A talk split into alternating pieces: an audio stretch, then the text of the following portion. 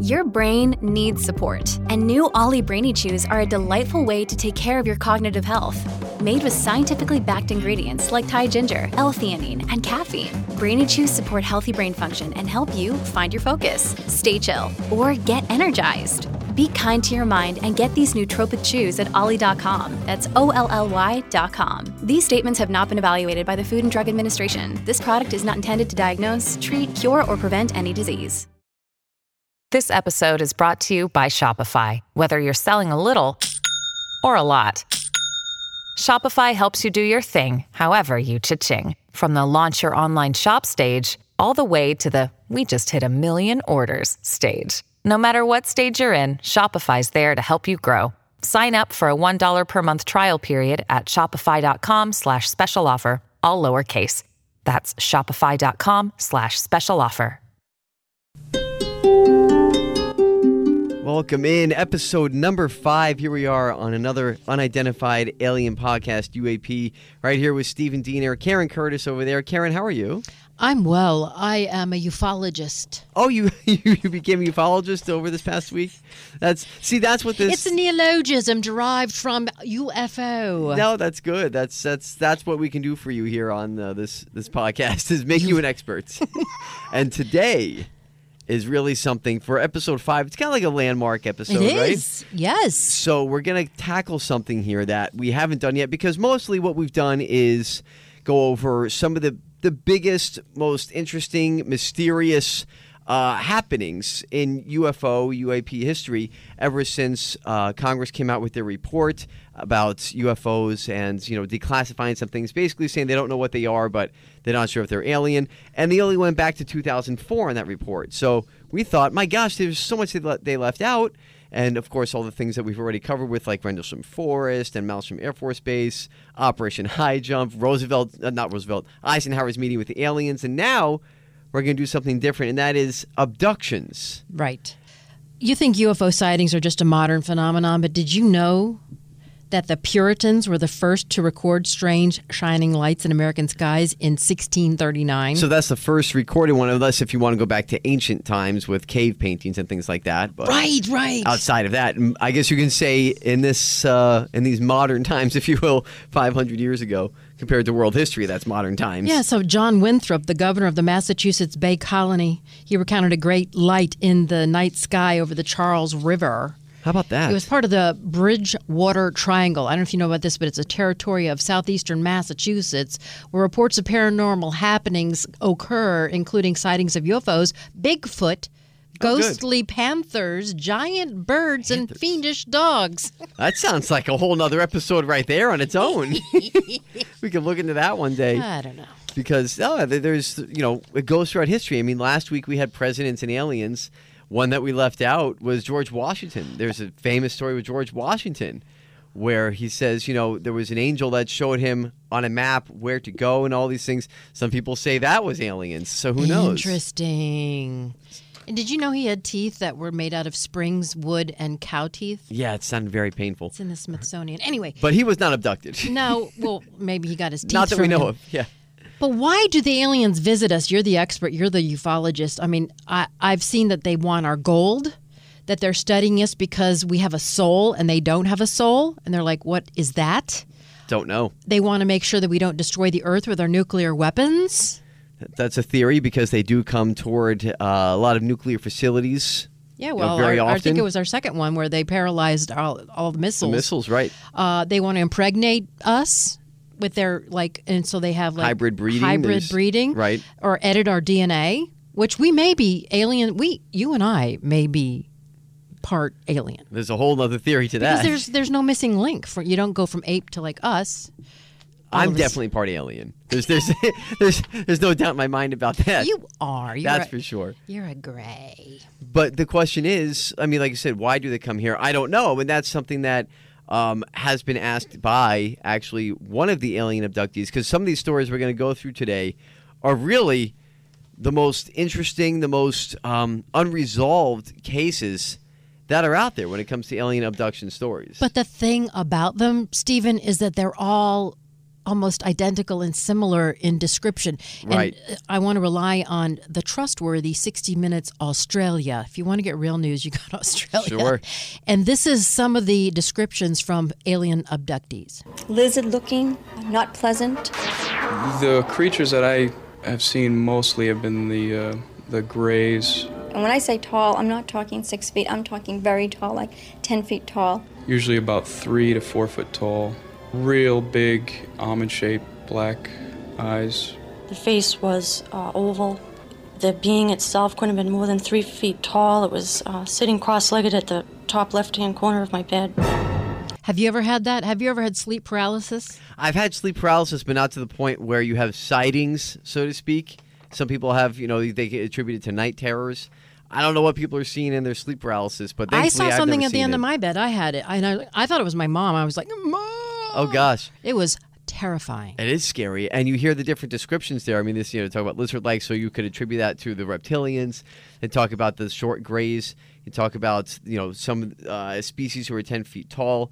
Th- That that could be what they refer to as the tall whites. Oh, some of them as say the praying mantis. They look like a praying mantis. Yeah, I've heard that one before as well. Um, so there's obviously different species out there that uh, you know people refer to in their sightings and and things and the like Nordics that. that, the Nordics. Eisenhower met. That's right. Yep, he met with the Nordics first. But you go back to episode four to hear about that. Yeah. But on, on these, it's it's really interesting because on, just on a couple of these cases that we're going to hit today, because we could do a two-hour episode, honestly. On there's so many abduction stories. One of them, if I think there's a guy named Travis Walton who had a really detailed abduction story, but we're not going to go into t- that one too much today. We have one that was local from South Florida. We've got Betty and Barney Rubble. No, I mean Hill. That's but, right. But before we get there, I want to lay the groundwork in terms of trying to give some credence to these reports. Yes. The Harvard University Medical School is embracing little gray men and alien abductees. This guy, Dr. John Mack, he's a professor of psychiatry at Harvard Medical School, and he's a lot similar to Brian Weiss, Dr. Brian Weiss, who went to Yale and he headed up uh, Mount Sinai Psychiatric Division. And then he started to interview people and regress them. And he realized he wrote Many Lives, Many Masters. And some of these abductees are hypnotized mm-hmm. in right. order to get to elicit the story. So there's some suggestion that these people are suggestible because anything f- through hypnosis. But this guy at Harvard Medical School, School of Psychiatry, has written a book on this because he saw so many patients that were saying the same things. He said this. What has happened to these people is what they say has happened to them, even though I fully recognize that that's not possible in the worldview in which they and I were raised. I have no idea how the abductees are chosen. They seem to cut across every socioeconomic level. Mm-hmm. They seem to be, this is kind of paradoxical since everyone's always trying to blame this on psychopathology, they seem to be unusually mentally sound. In other words, they seem to pick people who are particularly strong, stable, open minded. So, yeah. And as with Dr. Weiss, you know, when you think you have a past life, people think you're nuts. Right, and, and unfortunately, you get this stigma that gets attached to you, and people think, like you said, people think you're crazy. Oh, that guy who says, you know, he lived another life or was abducted by aliens, and you kind of get discarded. Exactly. And that's why a lot of sighting stories or abduction stories never really get reported because they're afraid that people are going to make fun of them. Exactly. And some people, like you're going to hear from uh, Betty and Barney Hill, that's what happened to them. But Dr. Mackey is a Pulitzer Prize winning best-selling author. He also wrote a book on alien abductions, and he's dead. Oh, well, you know, that happens. He died in London in 2004. He was 74. He was hit by a drunk driver, Oh, geez. a drunk alien. yeah, maybe. They were after him. I don't know, but no, but that's terribly sad. But he wanted everybody to know that this shit is real. To me, this was utterly not possible when I first heard about it, and I, I didn't write about it. I didn't speak publicly about it for two years.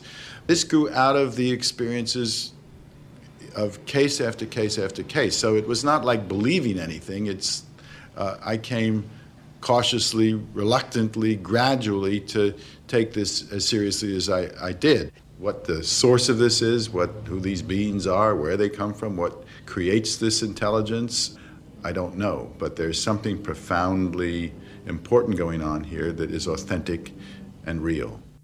I mean, he says it right there. Again, that's not us, you know, saying it. We, you know, we, maybe we theorize about things. That is, you know, a psychiatrist, a doctor, someone who, again, who can put, you know, some some credence to this and say that's somebody who really has some backing, telling you right now on this on this show that what people are what they're experiencing with these abductions are real. I mean, they they go back in these hypnotic states, which you're going to hear in a little while too from Betty. Yeah, Barney right Hill now, actually. We it's have really something. This this story is to me one of the most fascinating abduction stories out there because there's so many layers to it. So lead us in, Karen, to I Betty shall. Barney so Hill. they are a New Hampshire couple. They claim to have been abducted in 1961 Correct. and taken aboard an alien spacecraft. So Right. here's Betty. This light stopped in midair directly in front of us. The car motor stalled, and at that point, I realized that they undoubtedly planned to take us on board. So they had lost time. I think it was two hours. Mm-hmm. Two hours. And the car was 35 miles from where it, the light took them up, they said. Yeah, it was further down the road. So Betty famously drew a star map That's from right. memory in 1964 under psychoanalysis, or I think hypnosis. And the map supposedly showed the sky as seen from a planet orbiting the star Zeta Reticuli, Yes. from which an alien abductor had arrived. So it's you know, there's entangled particles, and like your particles over here, and the other one's a billion light years away, and they're doing the exact same thing. I don't know. This is what it reminds me of, but it's called the uh, Zeta Reticuli incident. Hi, everybody. This is Adriana Trigiani. I'm the host of You Are What You Read. I have the privilege of interviewing luminaries of our times about the books that shaped them from childhood until now. We get everybody from Sarah Jessica Parker to Kristin Hannah, Mitch Albom, Susie Essman, Craig Ferguson, Rainn Wilson, Amor Towles, you name it, they come, they share. New episodes of You Are What You Read drop every Tuesday on Apple, Spotify, or any major streaming platform wherever you listen to your podcasts. So what's fascinating about this is that she obviously had uh, uh, Betty Hill didn't have any previous, you know, astronomy training or anything like that. She wasn't an astronomer. She, it wasn't a hobby. What happened is, her at least her story goes, when she was hypnotized and you know uh, through regression and all that, she had the memory of being on the UFO on the ship with the aliens and asking them, and they were they weren't being mistreated by the aliens. At least you know in their case. In some cases, that's not always how it goes. Um, but in their case, she actually had conversations with them that she recalled through her regression and the uh, hypnosis. And in that, she talks about asking the aliens, "Where did you come from? Like, you know, how did you get here?" Type thing. Who are you? And he showed her the aliens show her a three-dimensional star map that she uh, described as like a rectangle and something that you would kind of see like out of Star Wars. Imagine that where it was a hologram that came up. And that's what she was looking at, except this was about 15 Yeah. years Aw. before Star Wars ever came out. and so when she, he was explaining, the alien was explaining this to her basically as a binary star system. Again, use Star Wars as, as an example, where they have the two suns on Tatooine as the suns were setting on Luke Skywalker. They have the two suns. So that's essentially what a binary star system is, where you have those those two stars, you know, next to each other, so to speak. Two suns. Yes, and so in this uh, Zeta Reticuli system, it wasn't something that was talked about a lot. If, you would only know about this star system if you were into stars, if you were some type of you know astronomer. And so there was no reason for her to know this, especially It's very obscure. especially for her to be able to draw the map. She drew the map exactly on how the star system actually is in the sky. So And there's a these are- planet with those two stars? There is, and there was. She actually drew lines as well, um, and she asked the alien, "What are these lines?" And you know, after she drew them, she explained that the alien told her the lines were basically what they traveled, It was essentially like a road map. It's what they had mapped to other Whoa. planets. So, again, this is something that. You know, Betty Hill, a woman in 1961 in New Hampshire, is drawing these detailed star maps of a star system that nobody is talking about if you're just a normal person. And she's getting it, I mean, dead on. I mean, they, they put it up against Constellation Star Map and it was dead on. So, how was she able to do that? And I do believe that when Betty and Barney came forward, they were kind of dismissed. But Yes. he, what happened was they had to be regressed, as we were talking about. And here is part of that. My wife decided, well, we should notify someone, and we thought of notifying of the military base located in this area. A radar had detected something unidentified and had reported it through channels inside the Air Force. They had tracked an unidentified craft at 2:14 a.m., just about the time we estimate that the UFO left. They developed a series of nightmares, and as a result of that, the ufologist told them you should be regressed hypnotically to try to see if you remember more. All right, here, Captain. What is he? You're still asleep, but you can see it all clearly. Looks like a big pancake with windows. Get away from me! So you hear that there? That was it's a little it's a little extreme, but we wanted to play that for you. That was the actual recording of the regression therapy session. Very upsetting. And you hear uh, Betty and Barney Hill there, basically, you know, reliving what they saw, being scared, obviously during their abduction. And uh, Barney Hill recalls seeing figures in the windows as the UFO approached. So it's it's a chilling case. It's a fascinating case, and it's one that, for me, has stuck with me since I heard it, you know, years ago. It's it's totally fascinating. And what's even more fascinating, this couple is interracial. That was the thing about this too that made it tough for them because let's let's just face it. Let's be honest here. It's In the 1961 in, in in the Northeast, and they're an interracial couple. So. Like it wasn't hard enough to come out and say that you're abducted by aliens. You're an interracial couple in 1961 who has to come out and, and claim this and hope that people take you seriously. So a harder situ- you know, hard situation got harder if you can imagine that for them. Yeah. Either way, they're heroic. I think it's fantastic that, you know, they came out with their story and they stuck with it. And we're talking about it today in 2021. And the the other uh, intriguing thing about this, Karen, before because we have a local guy actually coming up next, um, and this is a fascinating story out of uh, from the late '80s, I think 1989, that we're going to get to in a second. But um, they, after they got abducted and they've you know reported to the police, after the full investigation was done, the official police report says alien abduction, close encounter of the third kind. That's in the record. That's in the police record in New Whoa. Hampshire. So you know, again, make up your own mind. That's the story. That's their their own testimony that you heard there. The sound that we played was Benny and Barney Hill. It's to me the most fascinating and the most uh, the story with the most proof of alien abduction of all the stories I've ever come across. And it's funny you bring up close encounter of the third kind. Those definitions were actually the Project Blue Book people came up with the classification of these types of encounters. Uh, the first kind, sighting of one or more UFOs at a distance, 500 feet or less. Second of kind is sighting of a UFO with associated physical effects, heat, electrical interference. And third kind is sighting of an animated being, Mm-hmm. Mhm. presumably an alien, but not specifically defined as such. So that's what she had. And speaking of Project Blue Book, Right. We have a tie-in with our next person. Yeah, because actually Project Blue Book is a whole nother story. So I think we might do like full Project Blue Book next week. But Dr. Allen Hynek was the lead uh, investigator, researcher on Project Blue Book, which was basically a government study into UFOs back in the 50s and 60s. And he got invo- involved in with Betty and Barney Hill and with uh, the case they're about to talk about now. Yeah, Project Blue Book was the code name for the study of unidentified flying objects by the United States Air Force from March 1952, and then it was terminated in December of 1969. And it was headquartered at Wright Patterson Air Force Base in Ohio. That's right. And they collected all kinds of information on abductions and UFO sightings. It was just, it was amazing. But when they closed up shop, they closed up shop. So they say. But for one guy in particular, um, which I'm sure was investigated by somebody in the government, was F- Felipe Cardenas, I believe his name is right. Filberto. Filberto. I'm sorry, Filberto. The memory of. Filberto. Filberto Cardenas out of uh, Hialeah. Hialeah, yeah. And he was well, right next to Opa-locka. That's right. And in 1989, he was uh, out for a drive. He was a Cuban immigrant, came here with his with his family and had his own business. Um, went to go pick up some pork on a Saturday night for dinner that we're gonna make on Sunday. Like For a Cuban sandwich? I mean, for you know, as as any good Cuban would in Miami, you gotta love the the Cuban pork sandwiches. And so they were on the way to go do that, and on the way home, the car breaks down. And in the car, and what makes this interesting, Karen, is in the car were witnesses. It was, uh, I believe, uh, some family members in the car with him and friends. There were four people, and he was one of the four, but he was the only one taken.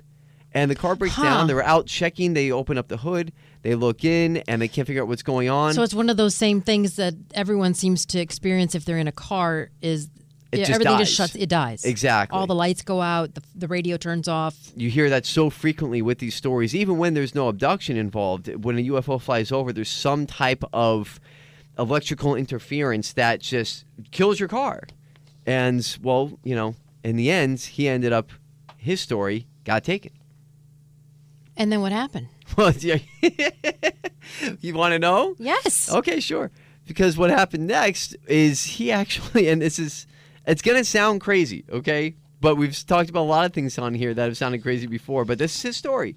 Don't worry, Diener. We all know that you're a ufologist. That's right. He he tells the story again through uh, regression where they took him um, and he saw these shorter aliens. He describes this the short kind of gray aliens wearing what he described as like metallic overalls, and they took him into the ship and eventually ended up taking him underwater, which is interesting because going back to the USS Nimitz case in 2014, which started this whole congressional investigation, where the uh, the pilots saw these UFOs, the UAPs in the air, and in some cases diving down into the water.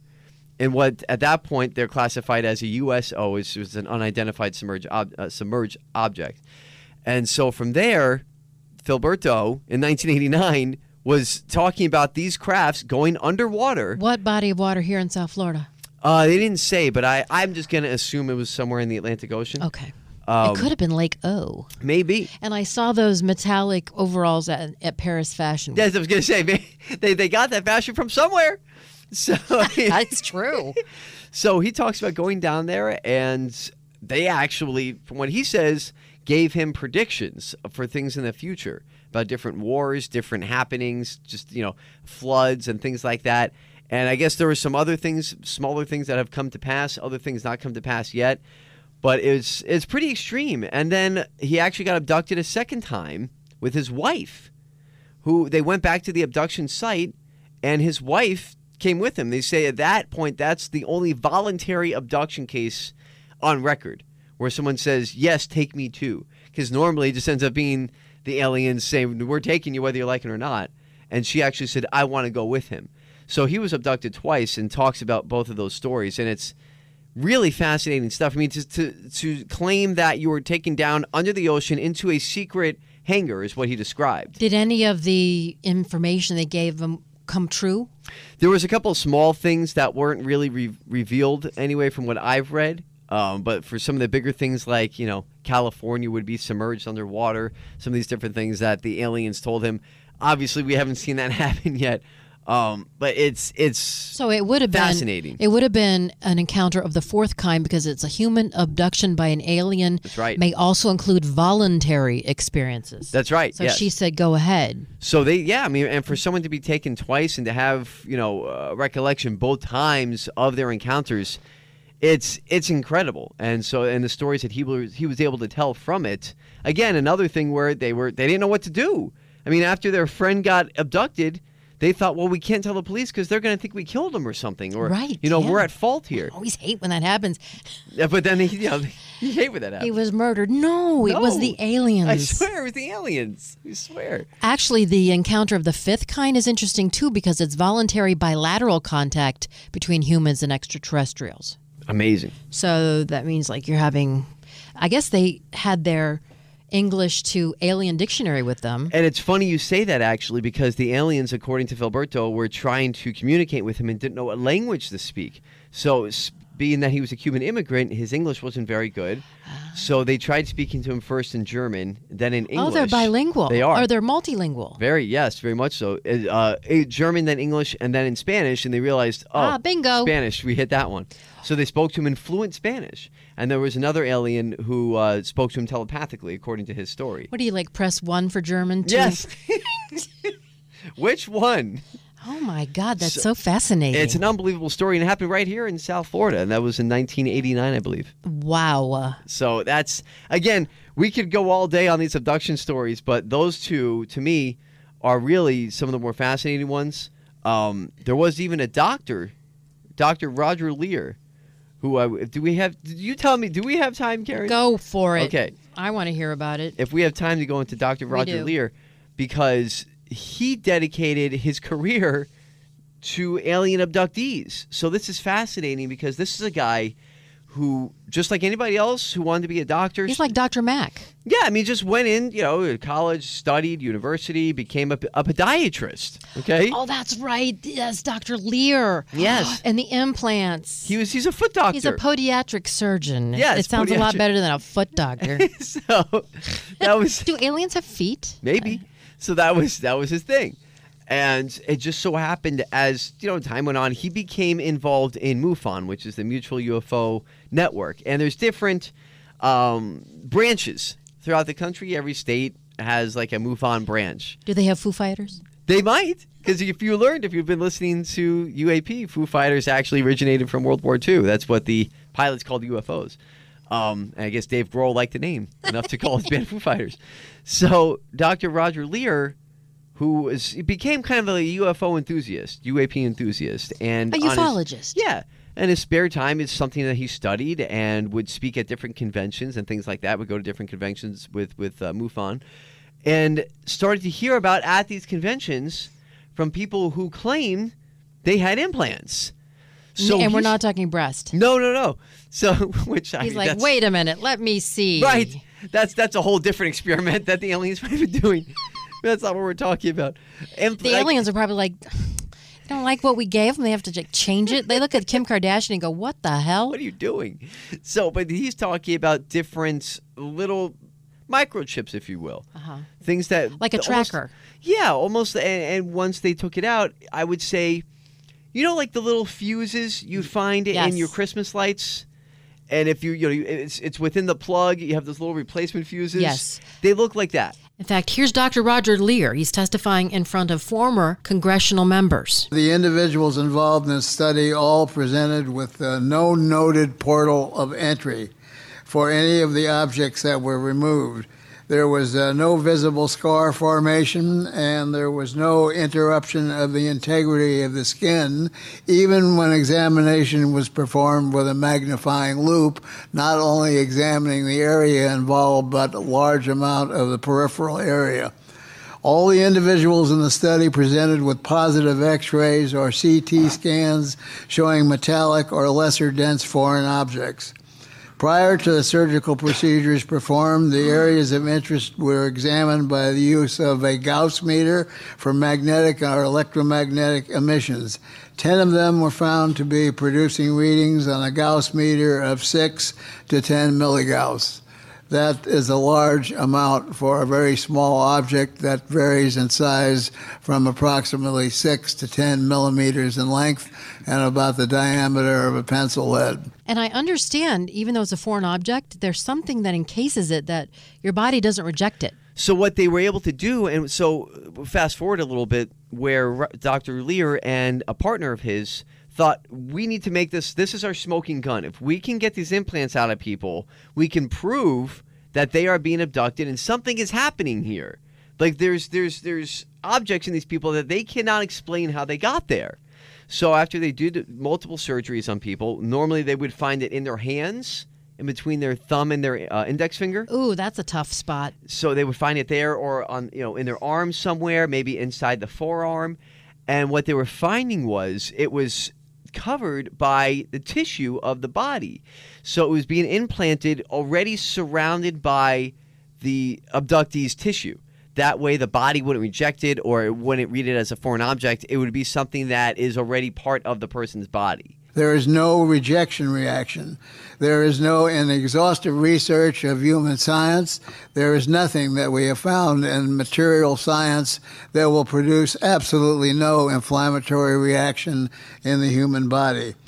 These objects all do. Also, in addition, they are surrounded by a large amount of specialized nerve endings called proprioceptors, and these are areas which are not consistent with Gray's anatomy. So that's how they figured anyway. The aliens got smart and said, well, let's just put it in them this way. And that way it could work. It would be, you know, wouldn't be detected, so to speak.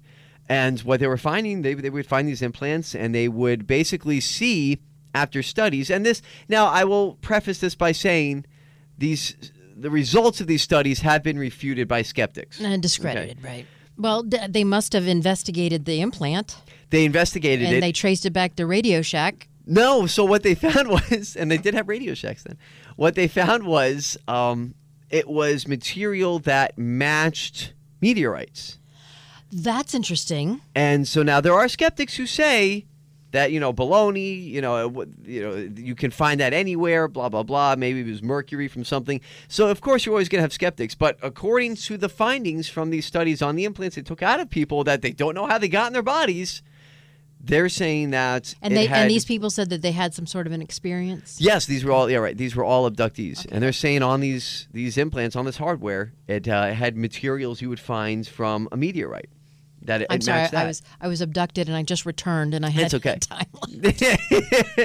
so it again, it's one of those things where, and, and Dr. Roger Leir, I believe, passed away a few years ago. Um, but he did a lot of work on this and worked on a lot of people who claimed they had these implants in them, and they took all these implants out.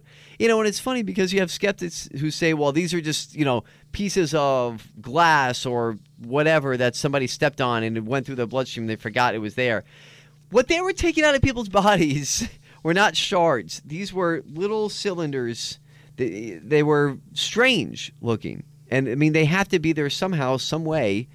And the question is, how and why? About 60% presented with positive UV light fluorescence with color ranges from pink, green to yellow. One of the last surgical patients displayed a large chevron appearing area uh, like an insignia on the outside of the right arm near the shoulder. He had no prior knowledge of it being there. We have also found that the removal of this fluorescent material with ordinary solvents only makes them disappear for intervals of approximately one hour. But when re examined again, they appear again with the use of ultraviolet light with varying frequencies.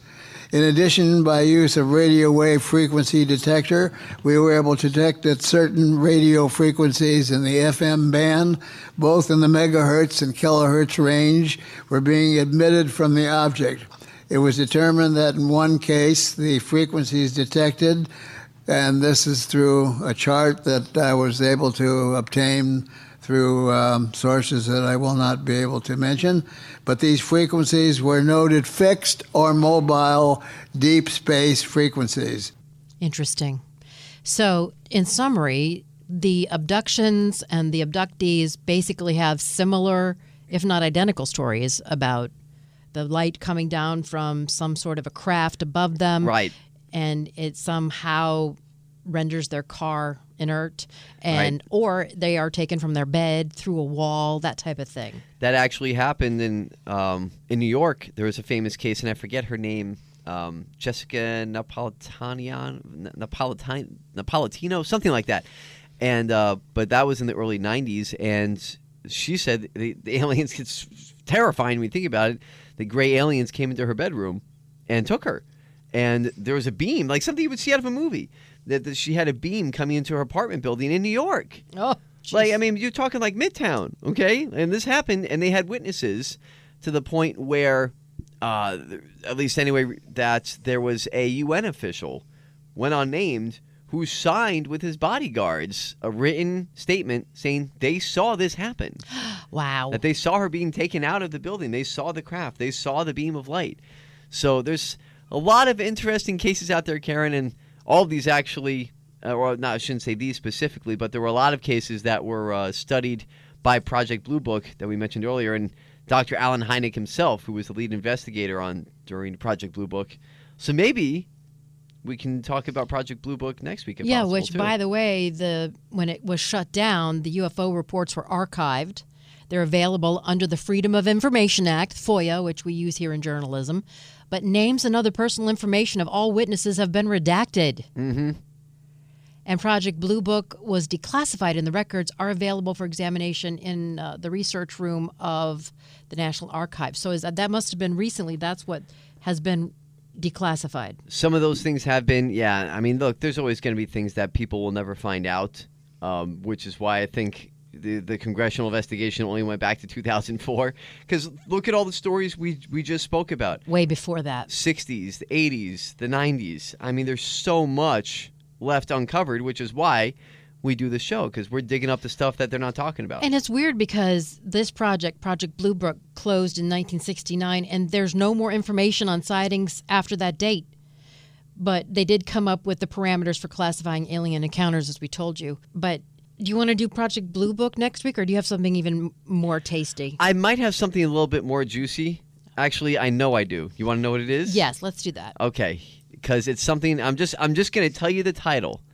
Oof. The Dulce Base Wars. This story is out of everything we've done, even today with the abduction stories. This is like straight out of the movie Independence Day. That's that's it's it involves government, uh, secret governments, contractors, secret government buildings, aliens working at, at getting into a, a, a firefight with soldiers. This story is is unbelievable. Okay. I like it. We're going to do that next week, so you don't want to miss us. I'm going to leave you again with Dr. Mack. What the source of this is, what who these beings are, where they come from, what creates this intelligence, I don't know. But there's something profoundly important going on here that is authentic and real. It makes you wonder. Head of head of psychiatry at Harvard. That's right, and that's not just some guy. That's not me or you saying No. that. This is like like you said, head of psychiatry at Harvard. That's why I want to end it that way. Absolutely. So again, check out episode all the other episodes if you missed them of UAP Unidentified Alien Podcast. You can find it anywhere that you find podcasts, Apple, Spotify. You can find it on the website too, 850WFTL.com, because Karen and I are on there as part of the South Florida Morning Show with Jennifer Ross and Bill Adams. You can hear us there. Maybe not talking about aliens, but you hear us on that show every Monday through Friday as well, 6 a.m. to 10 a.m. But for this show specifically, again, search it Apple, Spotify, or stream it on 850WFTL.com and uh, find the previous episodes too. But next week, episode six is going to be a doozy with the Dulce Base Wars. This story is insane. I can't wait. And don't forget to subscribe, download, give us five stars, extraterrestrial stars. Do it all. Go Yeah. to go to the extra binary system. Binary stars. Yes. Give us yeah. Give us two binary stars and an extra single star. go go to the Zeta Reticuli system and give us all the stars. There you go. Yeah. So that wraps it up. Thanks so much, Stephen. Of course. So join us again next week right here on UAP, the Unidentified Alien Podcast. Karen Curtis there, Stephen Diener over here. Talk to you again next time. Bye.